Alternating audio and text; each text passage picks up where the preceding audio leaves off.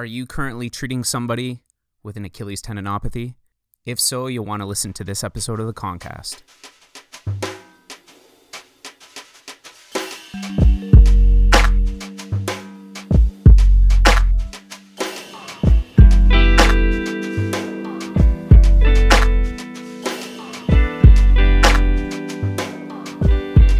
Good morning, everybody. Happy Friday.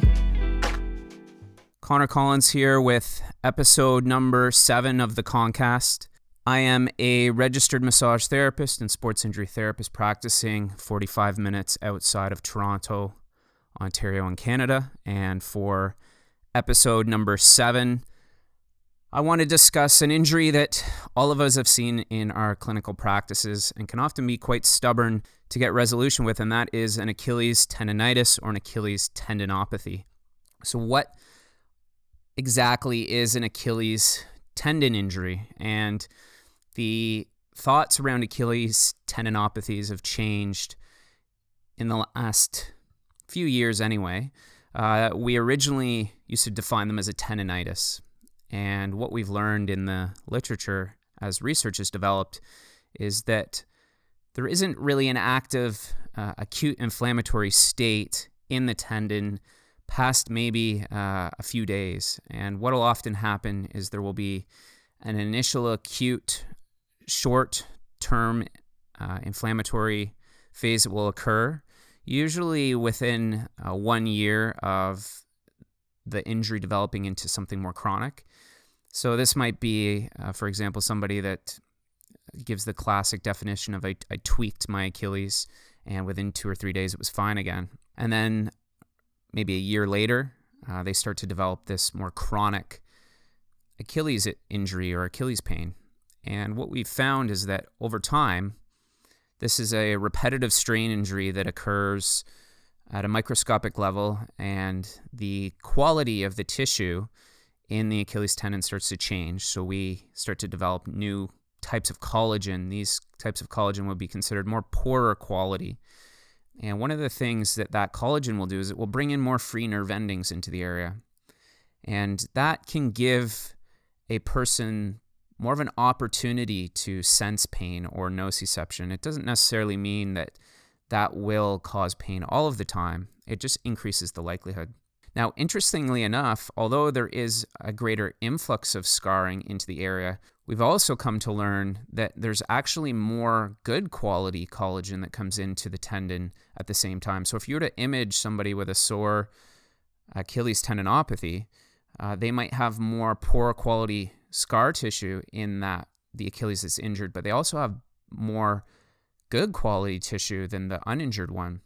And one of the thought processes around why we can get these injuries to resolve is using that excess good quality tissue to kind of offset the fact that we've had some collagen influx into the area, as well as increasing the function of the tendon over time, can reduce some of these symptoms of pain that's felt due to loss of function. So, where we classically used to define this as Achilles tendonitis, the more commonly used term is an Achilles tendinosis.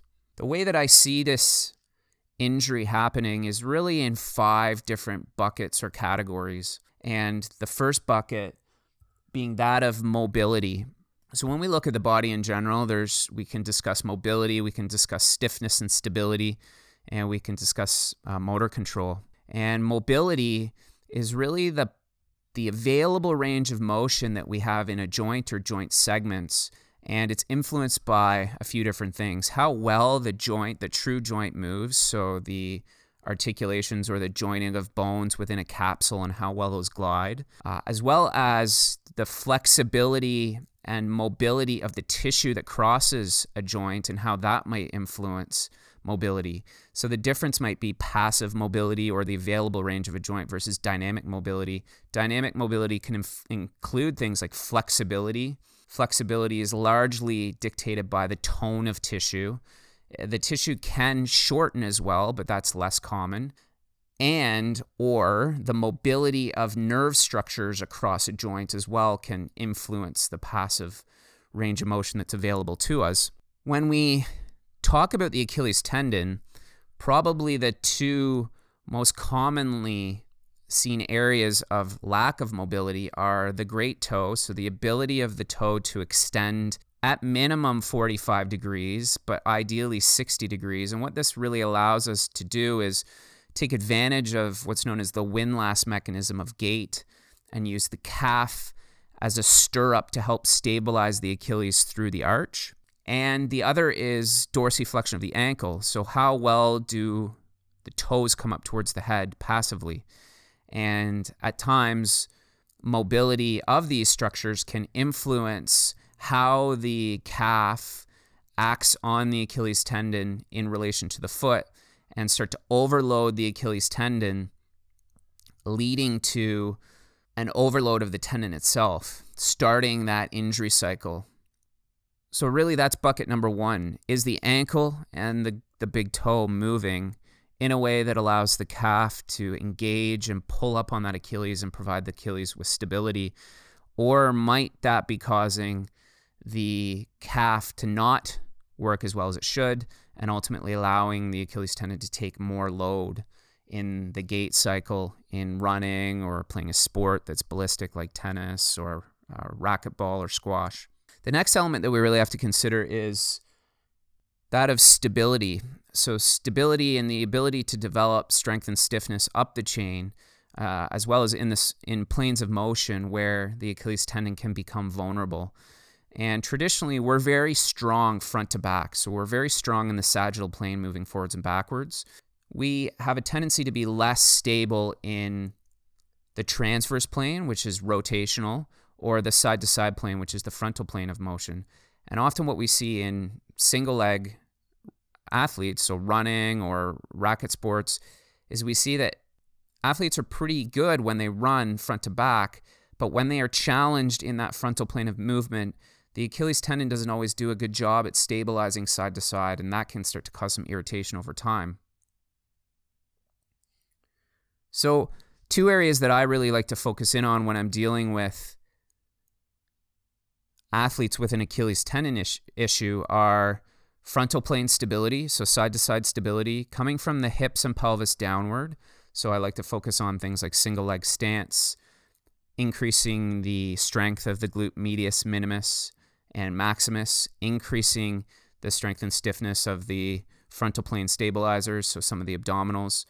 And this isn't really done in isolation, it's more done in a patterning, as well as really making sure that the the athlete or the recreational athlete can stabilize through the arch. So whether the midfoot is getting good stability and this is usually done through again exercise. You know, the common term that's used often is oh, I'm overpronating or I'm a pro I'm a pronator, therefore I might need a an orthotic to help stabilize my arch, which will you know help resolve some of the Achilles symptoms. That's not always true. Keep bear in mind that everyone's pronating. The foot is pronating by virtue of gait. That's what it normally does. It's not always that that person will need a, a pair of orthotics or orthoses to help stabilize them. Sometimes simple drills and foot stability exercises can help alleviate that uh, as well. The third box that these injuries can fall into is really the strength and the capacity of the tendon itself to control load as well as produce load. So if you, and this is in reference to the Achilles tendon itself, not necessarily the structures around it.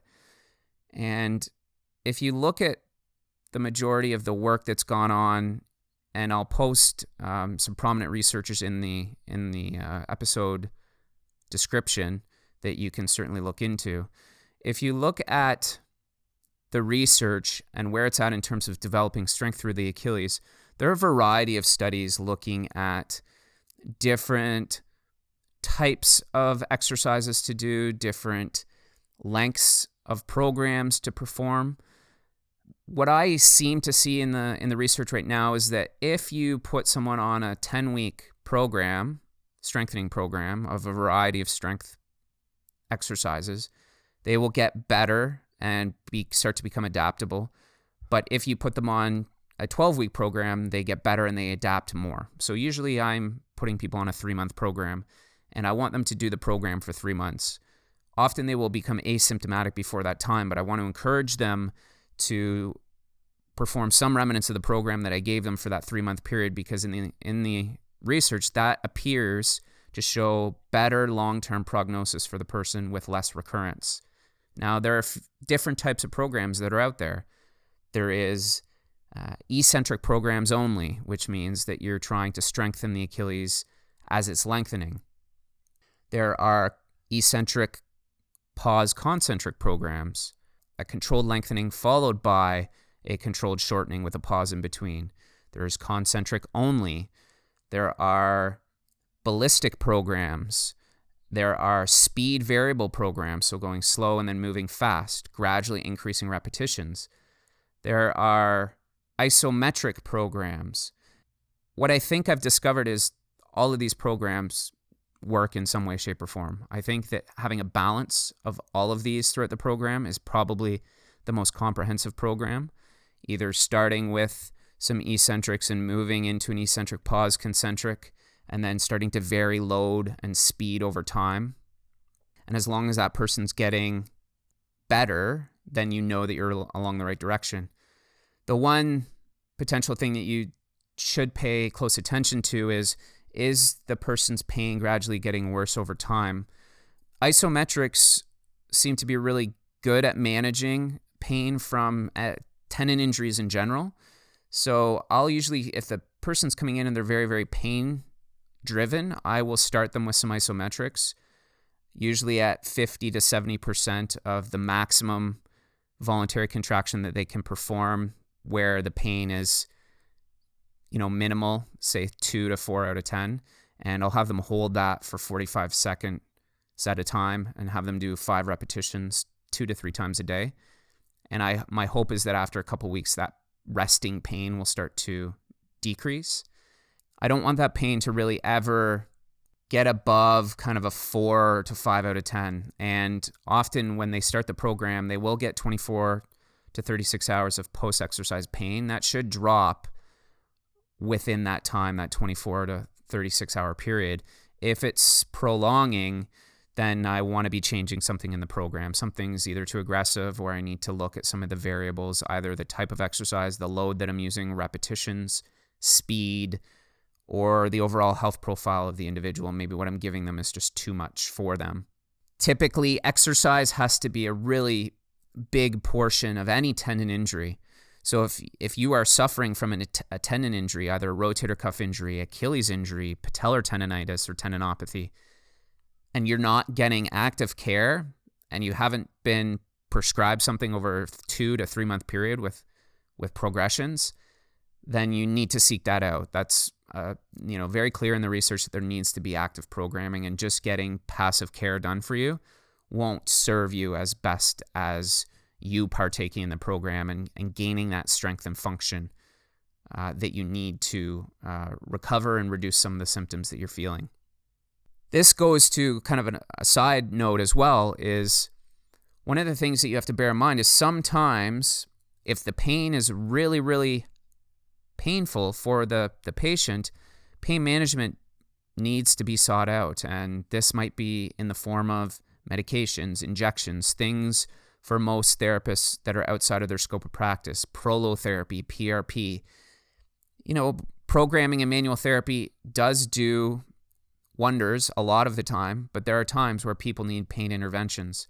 So, my rule is generally after two to three weeks, if I haven't seen a substantial reduction in symptoms, I'm referring them to a local physician to have them assessed, and they might need something pharmaceutically driven or non pharmaceutically driven, but an injection intervention to break the pain cycle. And once the pain cycle is broken, then we might be able to move forward with some more rehab. You know, I love to think that manual therapy and rehab fixes everything. The reality of it is, is it does not. So it's important to recognize that when you're not getting the results in probably a three week period, you haven't seen any change in function or pain, then it's probably time to break that pain cycle and then maybe take a week or 10 days off and then reset, start over, and you might get better results that second time. The fourth thing that I like to talk about with Achilles injuries is a misdiagnosis.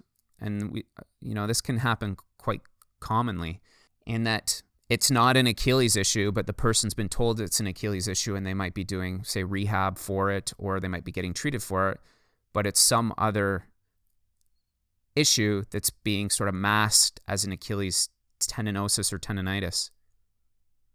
So things that come to mind for me, like a peripheral nerve entrapment. So something in maybe the sural or saphenous nerve that's getting entrapped, creating a sensation over the Achilles tendon. A lower lumbosacral disc injury, so an injury in the low back that can refer into the back of the heel, is also quite common. There might also be a local fracture or a stress fracture if there was an associated mechanism of injury. Or it could be some other pathology. So I've had patients come in that have been, you know, mimicking or had this mimicking Achilles issue, only to find out in questioning that they had have had lupus and it was the lupus that was sort of mimicking this Achilles pain and they were having a flare up of their lupus and they had to go back on medication. So, you know, even though it's just the Achilles that's sore or the area of the Achilles is sore, certainly think outside of the box and think of the nerves that cross the area and whether or not there's any other potential contributing factors to this person feeling heel pain. The last thing is it could be all of these things. It could be that the person has a double crush injury. They could have a nerve issue as well as an Achilles issue. They might have some other psychosocial factors that are uh, perpetuating their heel pain as well. We can't leave those out. And I, I won't talk at length about that because I don't think it's an area of my expertise. This is more about the discussion around some of the biological as well as functional causes of, of Achilles pain. So, just to review, uh, when looking at your Achilles tendon injuries, take into account mobility, so mostly of the ankle and the big toe. Are you getting full dorsiflexion? Are you getting that 45 to 60 degrees of big toe extension? Look at stability of the hips as well as the trunk and the pattern by which that person moves. Are they losing stability in that frontal or transverse plane? And as a result, that might be why that Achilles tendon is starting to take more load and get irritated. Or is it simply that the uninjured leg is actually the weak driver of everything? And so the person's trusting the injured leg more, and that's why it's becoming overworked. Look at the actual adaptable tissue strength of the Achilles tendon itself. Has the person been doing any rehab? If they're not, that load needs to start going through the Achilles tendon. Very clear in the research that that is a positive thing for the patient. Looking at three months of programming over time, using some sort of variety of isometrics, eccentrics, eccentric pause concentric exercises, and then picking up the speed. Lastly, getting into some ballistic stuff like hopping, bounding, jumping that type of thing. Especially if the person's an athlete, they need to be put in all of these adaptable environments before they're going to return to sport pain free. And then the last thing to consider is is this a misdiagnosis or is there a comorbidity? Is it Achilles tendon with a low back injury? Is it an Achilles tendon with a nerve injury? And co managing those at the same time. So, uh, my question to you is where have you found success in managing maybe Achilles injuries or just tendon injuries in general? Is there a researcher that you're currently reading that you're finding their work is transforming your practice in any way? I'd love to hear it in the comments. Enjoy your weekend, folks. I hope you found this helpful, and we'll see you in the next one.